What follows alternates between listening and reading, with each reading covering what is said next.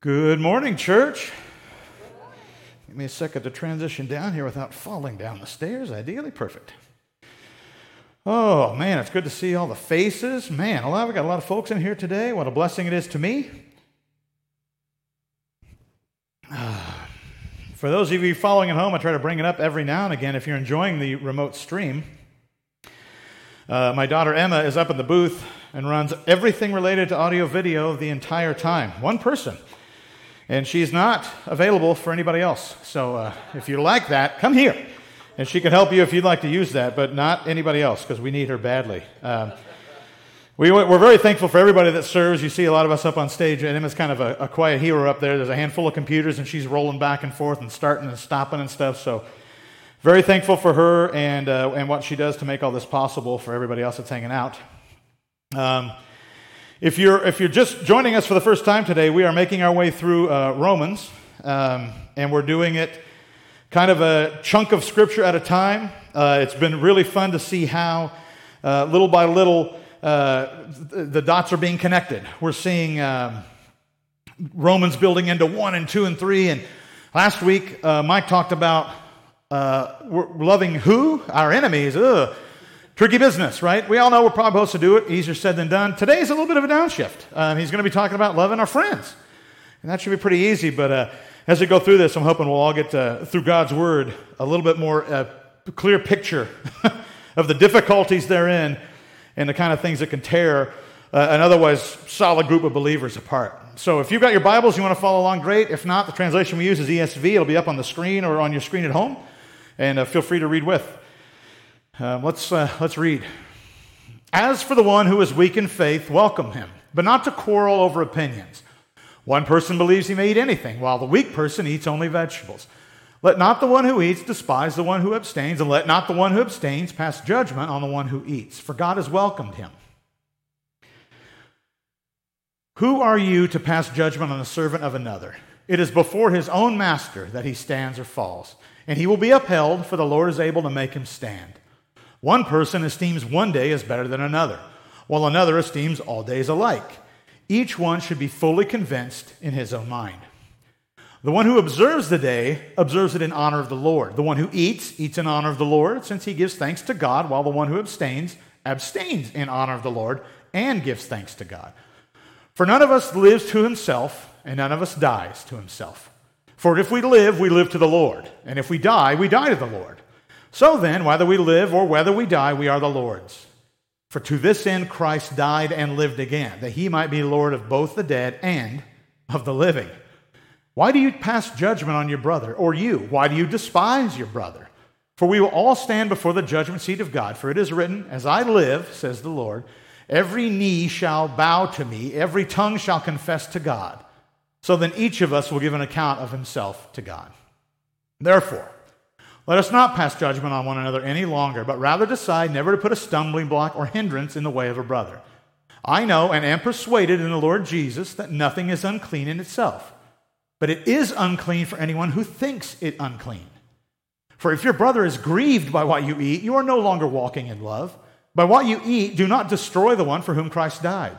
So do not let what you regard as good be spoken of as evil. For the kingdom of God is not a matter of eating and drinking but of righteousness and peace and joy in the Holy Spirit.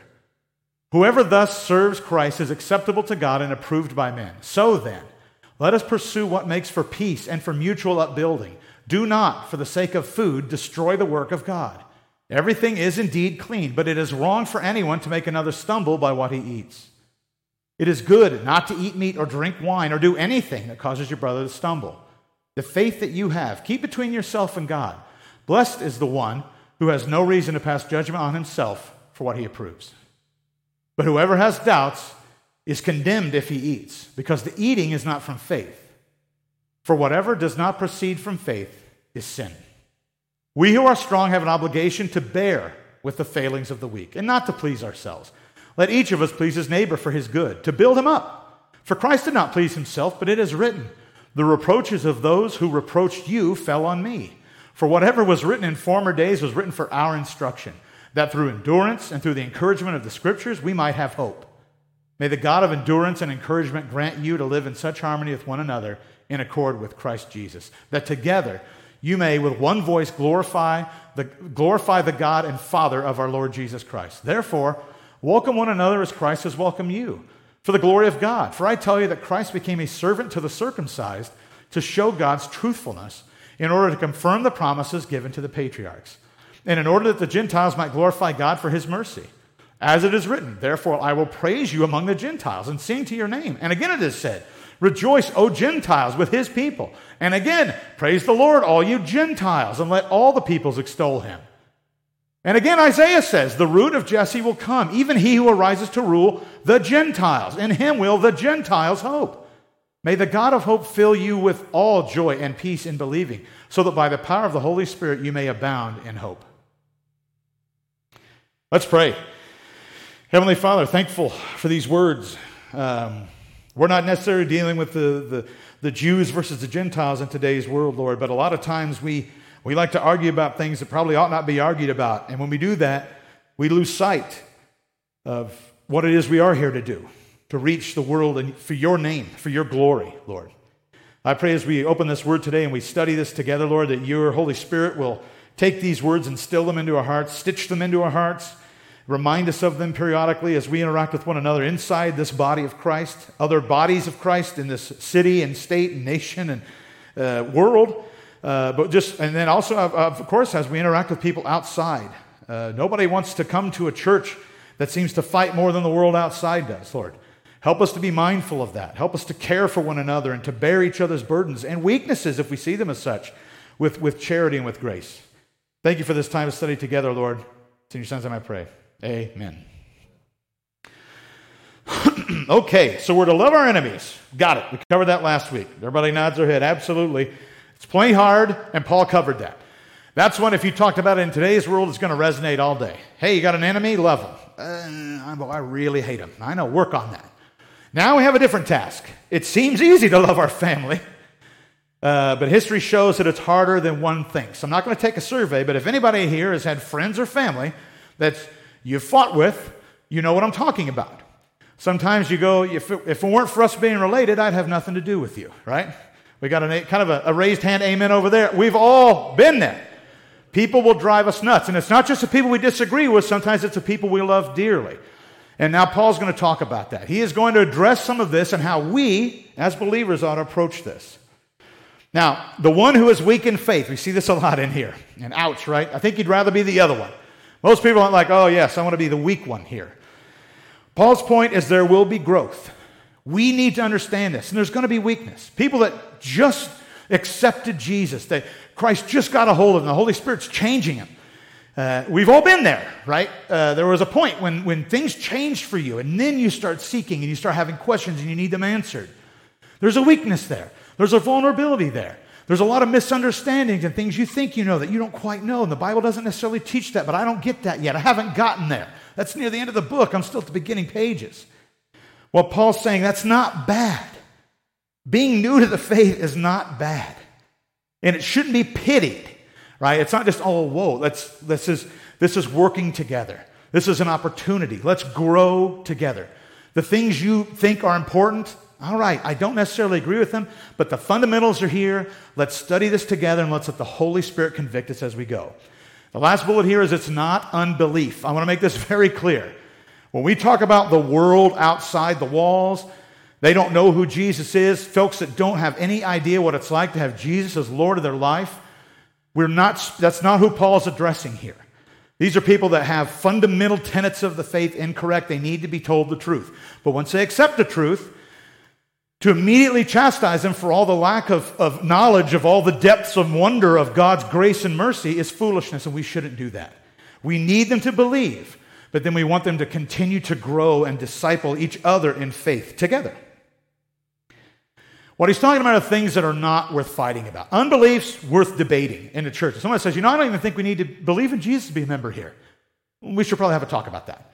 But if it's the color of the carpet or which way the fans spin, and we're going to divide the church over that, that's what Paul's talking about. There are two sides to these disagreements those that eat And he's talking about meat at the time for the, a little bit of a history lesson, right? There were meat that was sacrificed to, to idols and things like this. And what do we do with that? They would throw it away. Safety first. That was sacrifice idols, inherently tainted. Paul's saying, we know better. Christ fulfilled all the law. We're not beholden to that stuff anymore. But I understand if you're not there yet, that you probably aren't going to eat meat. There's a lot of infighting. That guy's eating the meat that was sacrificed to idols. I don't even know if he's a believer. Well, I believe that everything's clean, and I don't even know if you understand what your faith means. And now you got people fighting over meat. Paul's saying, no, if you eat it, don't despise those that abstain, and if you abstain, don't judge those that eat.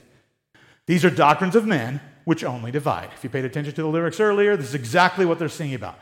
Every time mankind makes a doctrine or we make a rule, inevitably it's to put a line between somebody.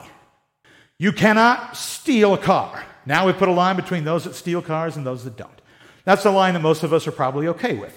But these lines are a little bit more arbitrary and are causing fighting in a group of believers. And now we see Paul taking this to the next level. If you're making choices, be convicted by God. Now, Paul's speaking, I think, with a lot of charity here. He's, he, he uses the term weak and strong because he sits in a position in his faith where I, he's convicted. This is it's weakness that you think makes the meat taint you. But that's not a bad thing. We just we live with that. But you need to be very kind to those that aren't where you are. If you explain something to somebody, and this is something we've mentioned a lot going through Rome, not because Mike and I are very learned, but we have done some study leading up to this. To be able to, teach this adequately requires some degree of understanding and enlightenment by the Holy Spirit. By the Holy Spirit, not our own knowledge, belief that's not that. But when we mention some of this stuff, and I'm sitting on the other end of this, and I hear somebody say it to me, I'm like, that is not clicking. I do not get that. No problem. What Paul's saying is, fine. That's okay. It's going to take a minute. And the things in your life that maybe seem in conflict with that, they're not really huge salvation, justification issues. Those need to, we need to take the time to get through that as the Holy Spirit moves. Now, this is a kind of a big deviation in our world, a huge deviation in Jewish culture. In Jewish culture, they had legions of law. I mean, gobs of it that told you exactly what to do. There was no question about can we eat this meat or not? Well, let's go consult the law. Uh, no, you may not.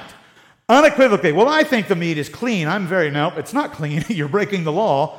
There's going to be problems. Now we see a difference here. If you observe a Sabbath, do it for God. Be convicted of that observance. Don't just do it to, to do it. If you eat everything, do so for God. Understand why you're able to eat everything, the freedom that came from Christ's fulfillment of the law. Know that. Don't just say, finally, I don't have to be beholden to these silly rules. I can do what I want. No, that's not the reason we're doing this. If you abstain, do so for God. And what you see here is Paul calling us into this awesome feedback loop of our study. Whenever I think I know, I can go back and read the word and either confirm it, deepen that, the, the, the, the, the conviction is deepened, or maybe it's overturned. Gosh, I thought that was a sin, but I'm starting to think maybe that's not a sin. Maybe I thought that that was a sin because I know what that does for me. But maybe that's not always going to be a sin for somebody else.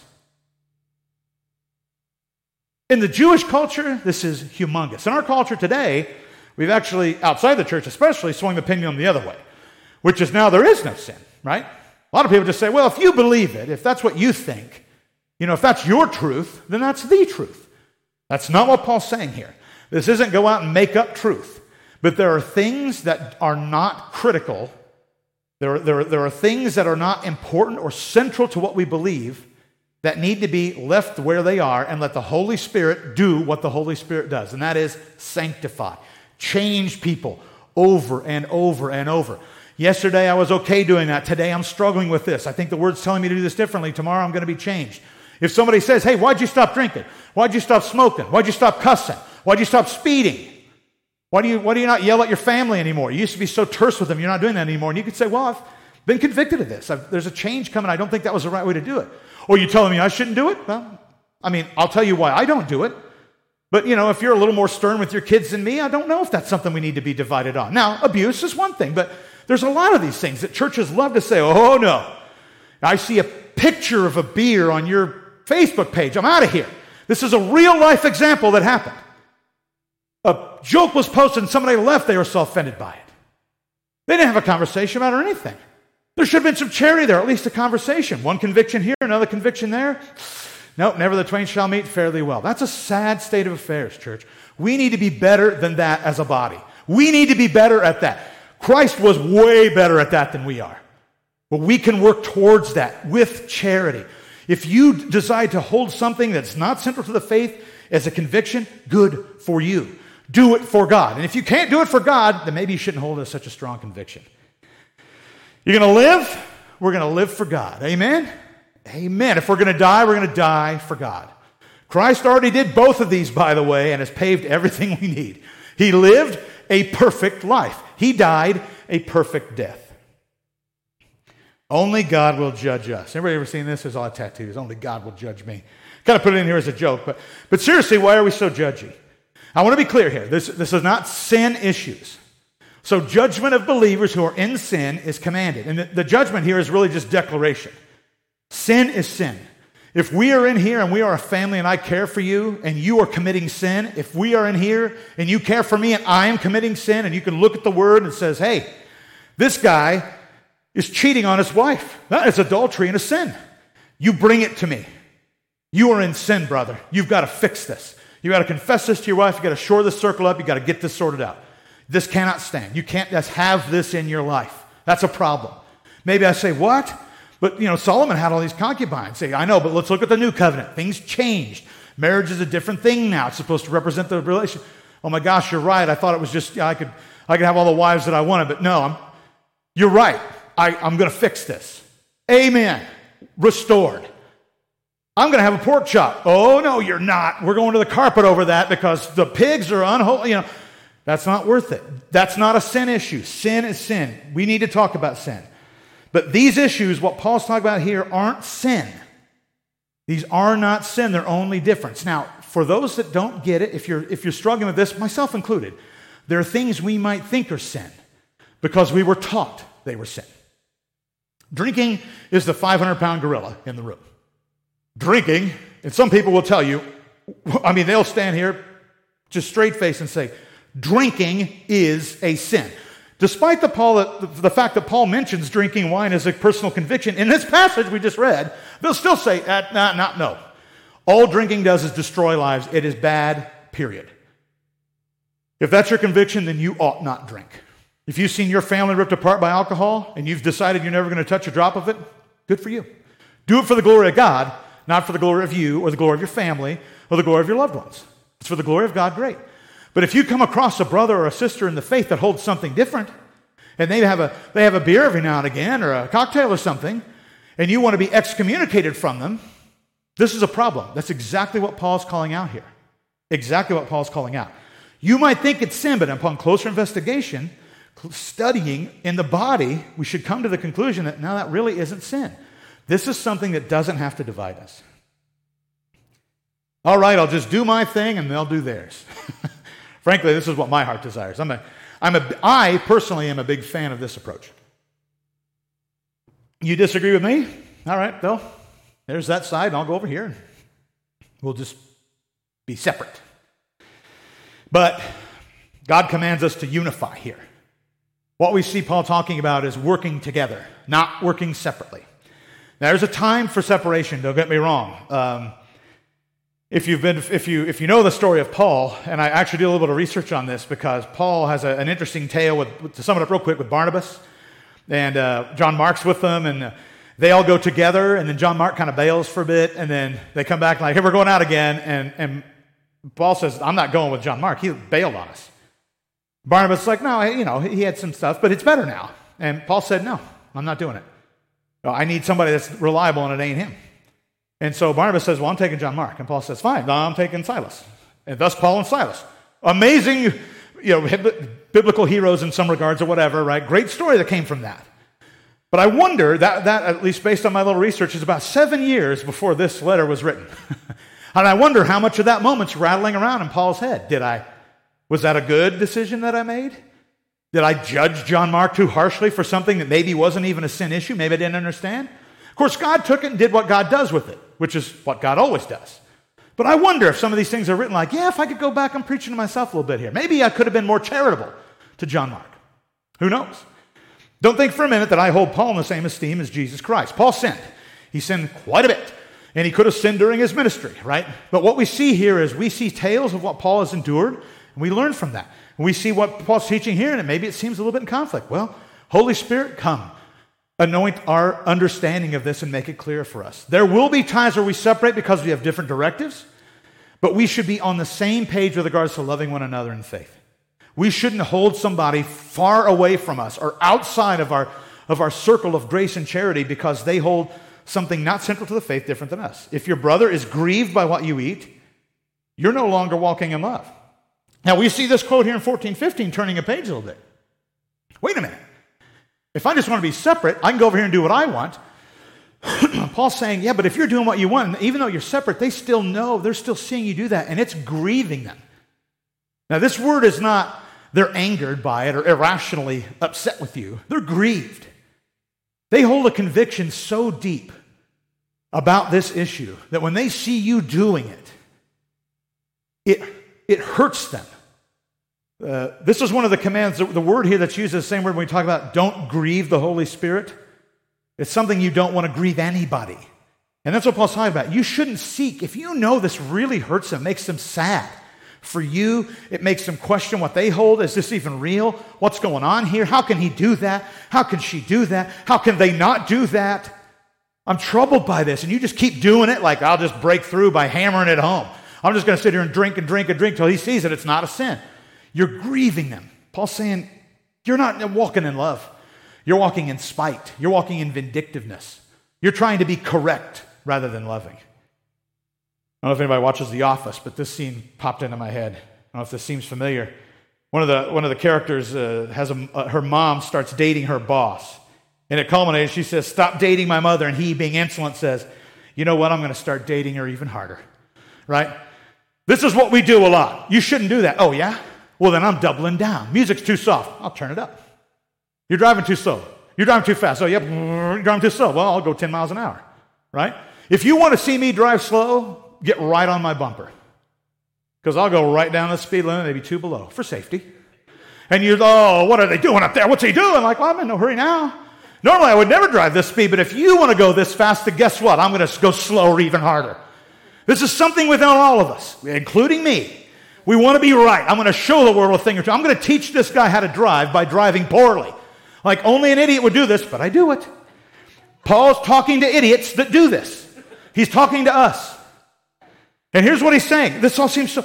The kingdom of God is not a matter of eating and drinking, but of righteousness and peace and joy in the Holy Spirit. If one serves Christ as Lord and they're acceptable to God, they're approved by men. That's what we're supposed to be doing. We're not supposed to be fighting over all this nonsense. We're not supposed to be trying to punitively show everybody that what we think is important is what's important.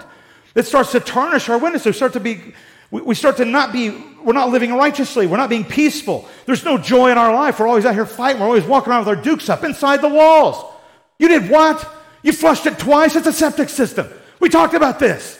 I mean, like, well, I thought it, well, you know, unbelievable. You know, you, I'm going to porta potty for these people, right? Like, I've heard these discussions. I'm not making this up. This is real stuff that occurs because we lose sight of Jesus Christ. Didn't say anything about the number of flushes on septic. Be charitable. Be charitable. Care for one another. Teach with kindness. Septic's probably not a great example, but it's, it's all in the same thing. We love to fight about these little tiny things that don't matter, and we throw the baby out with the bathwater.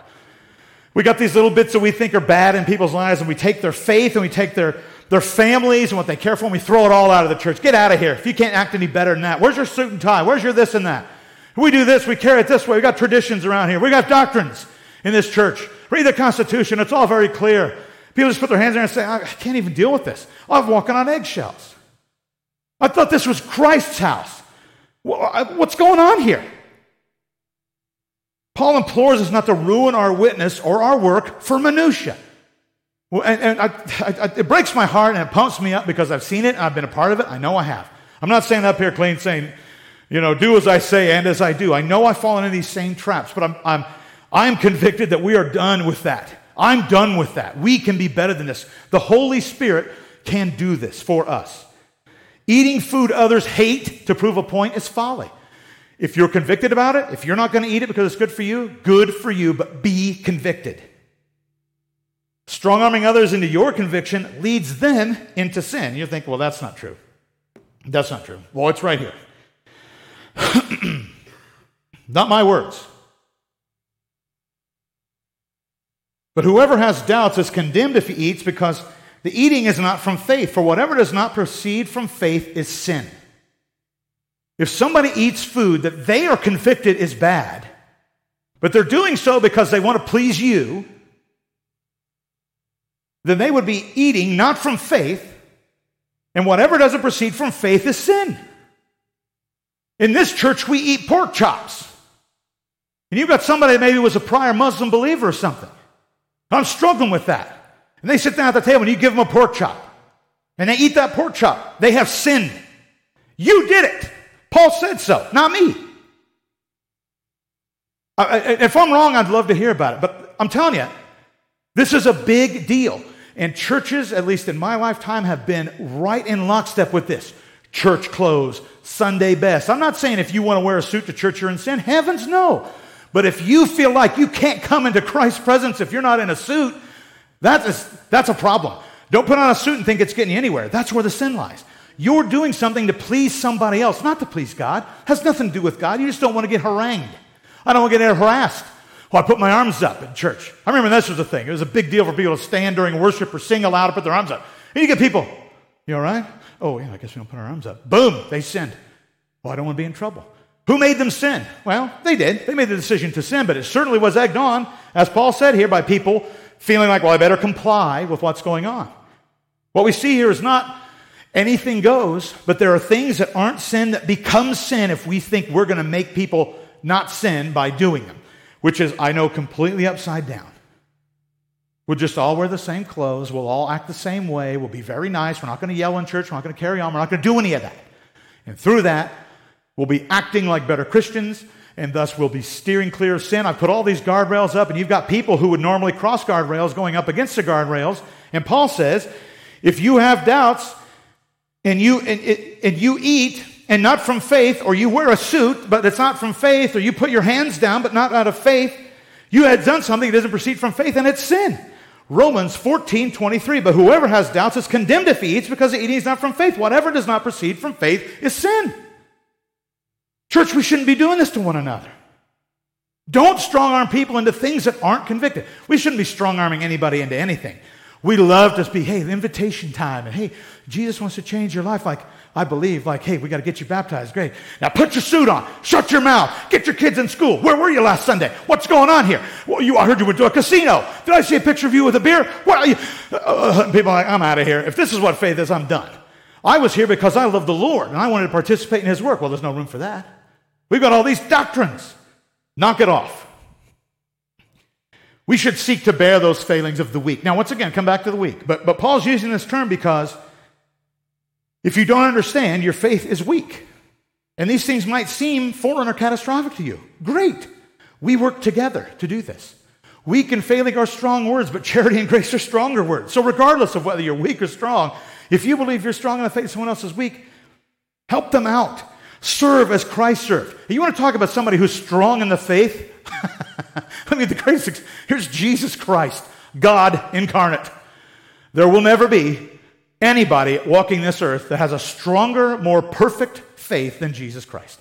He spent all of his time putting up with weak people, leading them into stronger faith. If he took the same tack we did, he would have just been like, hey, born, as soon as I'm old enough, I am out of here. This is a waste of my time. Everyone here is littered with sin, making terrible decisions. But he didn't. We should serve as Christ served. There was a time when even Paul was learning and growing. Guaranteed. He was once a baby. He had to learn. He came up. He murdered Christians. Christ got a hold of him, wrecked his heart, and Paul started growing. All these passages, all these Old Testament scriptures suddenly connect to, oh my gosh, there is a Messiah. This is He. Uh, it's all coming together. And then Paul breathes, through, the Holy Spirit through Paul breathes the New Testament for us. Teaching us all these things as Paul's learning them, as the Holy Spirit's convicting him. Education and growth takes time, and we should respect that. Point of all this Jesus Christ and his awesome work. If it's not about Jesus Christ, we need to just knock it off. We'll have a different discussion. Living in harmony because we serve a perfect Savior. The world needs Christ, not a better diet, not a specific fabric. right? I think a lot of people think the church stands for certain things, and uh, sadly, it's just not salvation in Jesus Christ very often. It's not freedom from all this stuff. It's trading all this nonsense for a whole new set of nonsense. And folks, let me tell you, we could do better than that. The world can see that it's not about nonsense. As we decrease, as our preferences and our convictions that are very personal decrease, Christ increases. Then God's power is seen and known. In Romans 15 13, by the power of the Holy Spirit, you may abound in hope. Not by our best bets, not by hedging uh, smart decision making or taking care of you know, certain addictions and predilections in our life that are causing problems. That's not where we abound in hope. The Holy Spirit. But that guy did this and also that, and I don't like it. Well, true Christianity is not going to be easy. I'm not sitting up here saying, hey, everything that everybody does around me, I just love and I celebrate it. Amen. No, it's not true. Things drive me up a wall. But what do I do with that? What I do with that is I make decisions. I, I, I think to myself, okay, Holy Spirit, I, am confused by this. I feel wrong. Let me go and do some research, spend some time in prayer. Be thoughtful about this. Talk to Mike, talk to other people. Hey, yeah, I'm struggling with this. Now, we don't have a lot of that here, thankfully. But if it comes up, then yeah, you know, here's somebody else that I, I, have served with, and I, this is a disagreement. I don't know if it's worth thinking about. Is it not? No? Great. On we go. They do this, I go the other way. No problem. I prefer black, they like red. I like four wheel drive vehicles, they prefer sports cars. I would never have a sports car. I think it's a, I think it's a silly waste of money, but I don't bemoan those that do, and I'm not going to sit up here and preach against it. Fine. Get the car you like, drive it around. May it glorify the Lord. Loving our enemies and loving each other will be work from time to time. No, no question about that. If it's if it was easy or automatic, Paul wouldn't have spent all this time writing about it. Pretty evident that this is something that we need the Holy Spirit to work for. Well, we're still going to do it as we're commanded, and God will work for and through us. It's not my good works or my thoughtfulness that's going to round this corner off and make it smooth. It's God, it's the Holy Spirit working in me, and what we see is God doing what God does, redeeming me, mending a bridge, redeeming the other person I'm struggling with, and we come to this place where we may not see eye to eye on this, but we can pray for one another and we can serve together just like Paul and Barnabas did. So let's prioritize. Number one, lordship of Jesus in our life. That's the number one thing. Jesus Christ comes first. Second, love for each other. Now, these are the sort of the great commandment broken down, right? God first, then each other, and then our liberty in Christ. Now, liberty, you could say it's love for ourselves or whatever, that's okay. But the liberty that we have in Christ, and there's a lot of it there. We have a, a wide range of latitude that's all good, wonderful things to do with our time. But it needs to be third. We, like Riorda, especially Americans, we love freedom, we love liberty. I'm one of those. Hooray, liberty. But Christian freedom is a freedom to serve a perfect master right? America is built on the, pre- the, the, whole notion that our, our leadership is flawed. They're, they're men and women that are going to screw stuff up and make bad decisions. And we're going to vote them in and vote them out based on how we feel and what we do. The imperfect is kind of the blind voting for the blind in some regards, but we do our best. We try. But Christianity doesn't suffer from this. the head of our organization will never, ever make a mistake or let us down or pass bad legislation or have some political. That's never, ever going to happen. On earth, there's no perfect masters. And we really work hard to serve ourselves. We bet that's what the whole economic principle is based on. Best for you and others is probably the best thing. But we see this get turned over in Christ. We serve Christ willingly and completely. Christ first. What he says goes. What he doesn't say, that's where we start getting into charity. Then our preferences. Got to be Jesus. Everything we've talked about today is self help nonsense without Jesus Christ. And I could talk about a million things. Climb a stair, make your bed. It's all good. Make your bed, by all means. It's not going to save you. Make your bed till the end of the world, then go to hell. Not going to save you. Make your bed because you feel convicted, because it's a good witness, because Christ is changing you. Yeah, that's good. Do that. If that's a conviction, do it. But don't think for a moment that any of the stuff we talked about here is going to give you a punch card and you say, well, I never really accepted Jesus, but I did do a lot of that stuff that he mentioned on that day. That's great. That in a quarter, you can almost make a phone call. Being nice and helping others not to stumble doesn't save them nor you. God must begin a good work in us before we can do good work for Him. And I can't stress this enough. I don't want everybody here to start acting nice or, or pretending to be believers. Stay in your lane. If you disagree with this, if you think I'm not there yet, I want to get there, but I don't know what to do, I'm just going to play the part and keep my mouth shut, I encourage you not to do that. That's not the goal. We want to talk to you about the truth. The whole purpose of this is to tell the full, entire truth of, of, of what Christ has done for us. Sadly, in many churches, this has just boiled down to a prayer in sixth grade and it's settled. Hey, you did the work. You beep, beep, beep, beep, beep. Are you saved? I am. Good. Dunk in the water. And uh, go out there and change the world. We don't talk about conviction. We don't worry about Jesus' lordship. We don't look for fruit being uh, born. We don't worry about sharpening people up. We, we punched them. We, the, we punched the card. You're, you prayed. You're dunked. Next. Prayed. Dunked. Next. We're building the kingdom. And there's going to be a bunch of people like, uh, hey, I got the, the thing, remember? Uh, years ago, whatever it was called. And Jesus be like, baptism? Like, yeah, depart, I never knew you. What? But I was told I was saved, that guy said. Yeah. Anyway, never knew you. Church, that should trouble us. Got to put Christ first. And when we love others, we're now helping them to put Christ first in their life. Charity and grace are very loving. Sometimes correction is needed, but only when sin is demonstrable. I want to stress this. Yes, sin, let's do it. Let's call each other the carpet on that. Let me have it. If I'm in sin, let me have it. Let me give me a chance to repent. Let me turn the boat around a little bit. Holy Spirit can help me do that. Yes, absolutely, it can happen. But if it isn't sin and it's not demonstrable, then maybe we ought to just let it be. Be charitable one another.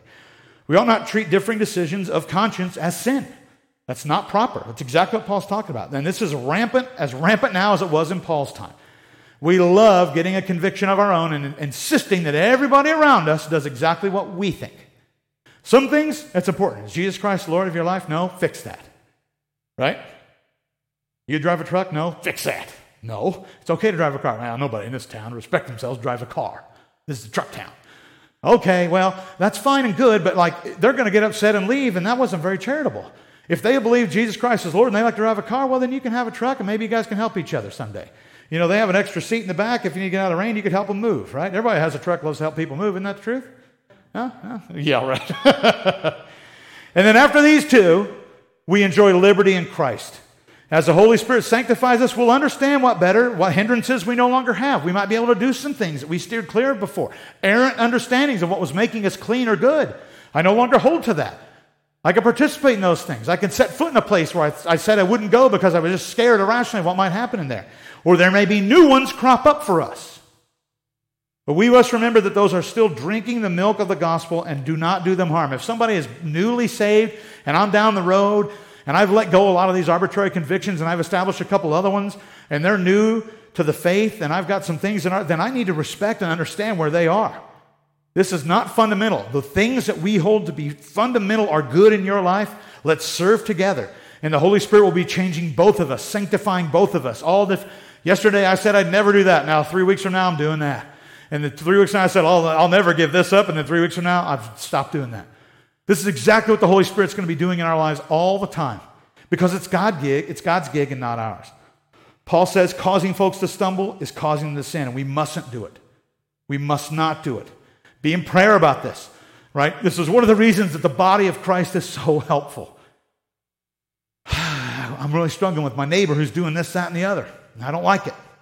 I want to say something about it, but I don't know what to do. Great, let's get together. Let's open the Word. Let's pray about it. Let's come with a plan together. And then when you go say, I'm going to go say something to him, I'm going to say something to him in love. I'm going to say, I'd rather, if you wouldn't mind, before, uh, after 10 o'clock, turn your music down. I don't even think he's saved, but that's a reasonable request. He was like, oh, it's because you're some church guy? oh, no, it's not because I'm a church guy. It's just I got kids trying to get to bed. Oh, well, that's nice enough. That's nice enough. Not a sin issue. I'm not saying if you don't turn that music down, you're going to hell right? Whoa, pop the brakes on that one, right? We want to win these folks to Christ. But once we've won them in, if we're not, hey, how come you're still playing your music so loud? I saw your church last week. well, yeah? Why, why, would I turn my music down? Like, well, I was kind of hoping getting into the church you'd see the right thing to do here, right? And this is exactly what we do. Get in here and then you'll see life the way that I see it. No. We can enjoy our liberties, but we're ready to set those aside for the work of Christ. A kind word, going over and visiting at a party, I don't know if anyone else experienced this. I've seen it a time or two. Someone's getting a little round, a little, little carried on or whatever, and you don't like it, and you go over and make friends with them, and you'll hear this. Hey, what time do your kids go to bed? We'll turn this music off. Before you even asked, because you just made inroads. Hey, we're, if we're too loud, just let us know. It's no problem. We'll happily turn it off. And you thought, well, I thought they'd get all ticked off. No, they're happy to do it. They just didn't know. They just didn't know. Brief conversation, things start going your way. All right, time for a call to action. Probably two hours on the nose, goodness gracious. If you're not a believer, today's the day for your salvation. Come home. If all this sounds great, but you've struggled with it, and I don't know, I don't know where I sit with Jesus. I don't think He's the Lord of my life. I like the idea of it, but I don't read my Bible. I don't even know if I'm saved. I don't have any faith. I don't have any assurance.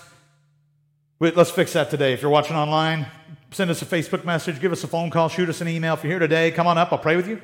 If you're looking for a church home, we'd love to serve and grow with you. We're a relatively active body of believers. With COVID and everything, it's all been slowed down. It's probably going to happen again.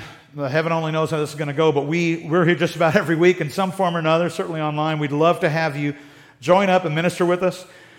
Uh, reach out and change the world uh, for God's glory. If you're a member here, let's pray for ways to show grace and charity to other believers inside these walls, new members. Of course, pray for ways that we can so, uh, talk about, uh, you know, ministering to the outside and, and our enemies in some regards. But with today's message, let's pray specifically. If we've got problems here in the body, if there's a, if there's some fractiousness between a couple of, a couple of you, me and somebody else, because of things that are not necessarily sin issues or fundamental issues, let's Let's work on healing that up. Let's show some grace and charity and see if we can meet in the middle on these sorts of things, Lord.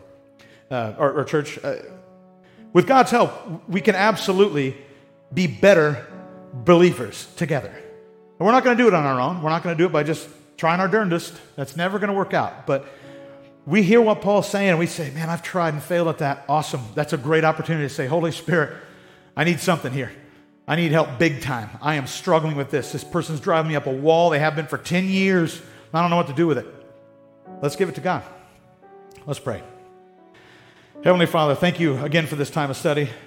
Thank you for these, uh, these passages of Scripture, Lord, that I find so convicting and so challenging, Lord, when I see reflected in this all of my failures as a, as a member of your body. As somebody that would say, I am 100% a Christian, but I don't have any time for charity for other Christians if I disagree, Lord. Rip that part out of me. Change it, renew it, sanctify it, make it holy. Lord, I want to be set apart for you. I want to do good work for you. The good work that you've begun in me, Lord, I want to be able to have that exude out. I want to, I want to make inroads where there was no inroad before. I want the outside world to see a, a church of people that are vastly different in many regards, but somehow are able to work together. And it's almost extraordinary how that's happening. It's almost supernatural. And Lord, we would say to them, it is extraordinary and it is supernatural. We don't necessarily agree on every little thing, but we agree on all the big things. And because of that, we can gather up and get to work in your name, Lord. I am so thankful for that promise that we have here in Scripture. This is not maybe someday. This is starting today. We can do this with your help, Lord. Help us not to lean on our understanding, but to give way for you as we talked about in our small group today, make way, make room for your vengeance, make room for your grace, make room for your charity to spill through us and to, to know that you will take care of all the things that need to be taken care of. All we have to do is believe and, and work towards being obedient. Thank you, Lord, for all that you've done.